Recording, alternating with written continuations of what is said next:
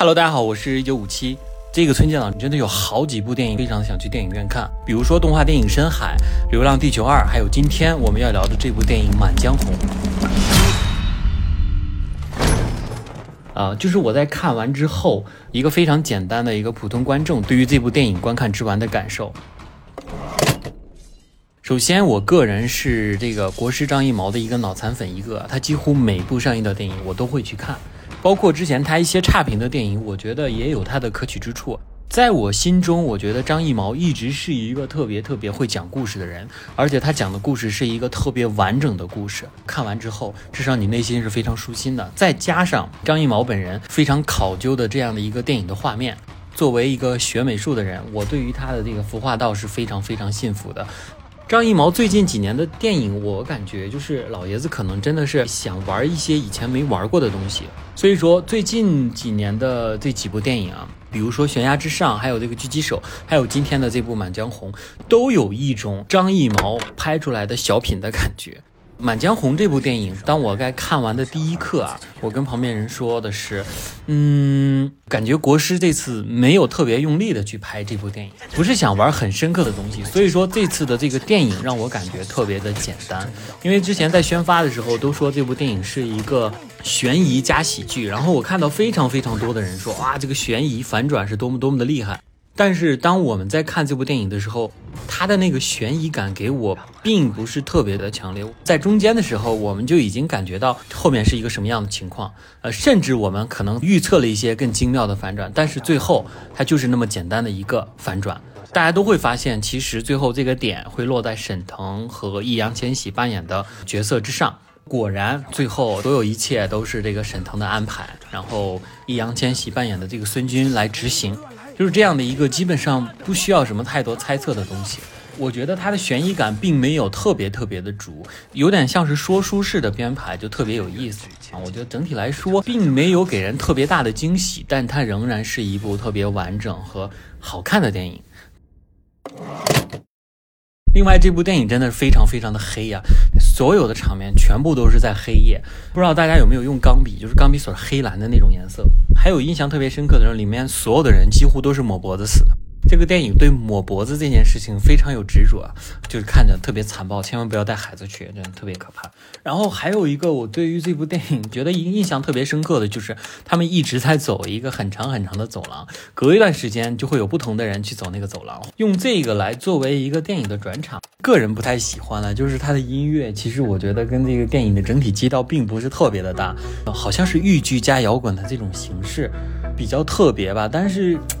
感觉跟那个电影的气质并没有特别大，而且他们每次就是在穿越过那个走廊的时候，突然这个音乐就起，呃，有一丝的违和感，还是每次我都会被这个音乐吓一跳。每当他们说，哎，我们要去某一个地方找一个谁的时候，你先提前做好心理准备，他就会梆来一股特别大的音乐，还又违和，真的又不好听。接下来就说一下演员的表现吧。公认演技比较好的那些个演员，比如说雷佳音啊、张译啊，包括沈腾，他们的演技都是你预料之内的那种，演得非常好的那种演技。特别要说的就是雷佳音，雷佳音演的这个秦桧，我看了以后也觉得演得特别特别的好。但是你会在印象中知道他能演得这么好，就是在意料之内的那种好。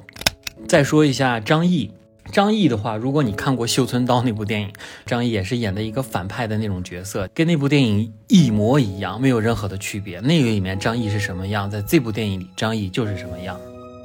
然后就说到了沈腾，先说他搞笑的戏份都是非常非常的搞笑。三清，你看清楚是我，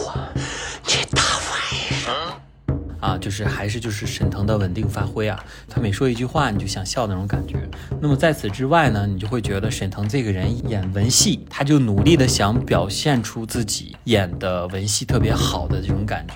让我想起之前，其实我看过《独行月球》这部电影，体现了沈腾在喜剧之外的一个对于角色的塑造能力，包括最后他的一些非喜剧的一些文戏，表现了他其实也是一个能把非喜剧的文戏演好的一个演员。所以在这部电影里，我们看到沈腾一如既往的在凸显自己的演技吧。但是我觉得这次他的发挥可能真的不如《独行月球》发挥的那次好，我这纯属个人感觉。所以说，我觉得沈腾还可以继续努力，争取给自己拿一个这个演技的奖之类的。我觉得后面他可能还会进行这样的尝试，也可能下一部戏吧，他会忽然演一个很严肃的表现自己演技的一个角色吧。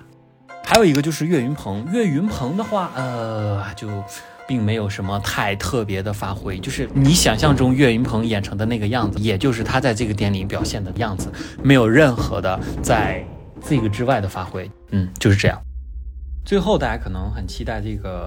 易烊千玺的表现。其实我们之前有一个播客节目，呃，聊的是那个《长安十二时辰》，当时我就说了，他的团队是一个非常非常会挑剧本，或者他本人非常会挑剧本的一个演员。那同时呢，你也可以看到，对于个人这个演员 IP 塑造的一个强烈的这种得失心吧。所以说，他挑出来的剧本其实都是非常非常慎重的。这部电影呢，我觉得易烊千玺对于孙军这个人物表现的是。符合你的期待的，对于人物的塑造，我觉得是非常成功的。包括他的这个造型，脸上带疤、带胡子，就是久经沙场的五官，至少从造型上是你是信服的。他从头到尾虽然都是一个表情来塑造，但是你内心觉得啊，这个角色可能就是这个样子。我觉得可能唯一的比较高光的时刻啊，涉及剧透，就是最后他杀掉了沈腾饰演的这个张大，成为了秦桧的心腹，很自信的洗手，然后穿上了盔甲，脸上那一脸骄傲自豪又有一些奸诈的那个表情，我觉得他是表现了出来吧。我觉得整体来说，算是易烊千玺又一次成功的塑造。我个人对他的之前的表现和之后的表现都非常非常的期待。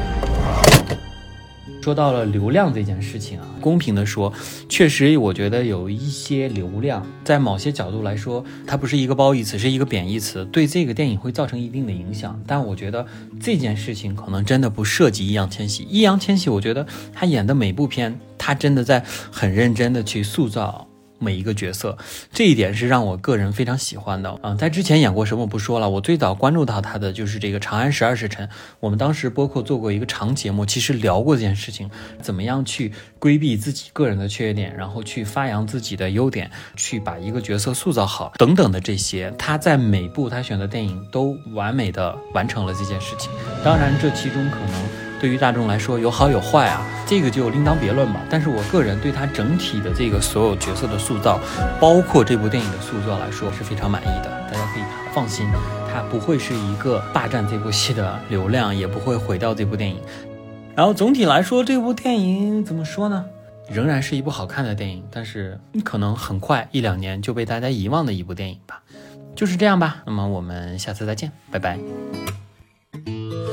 I'm just different.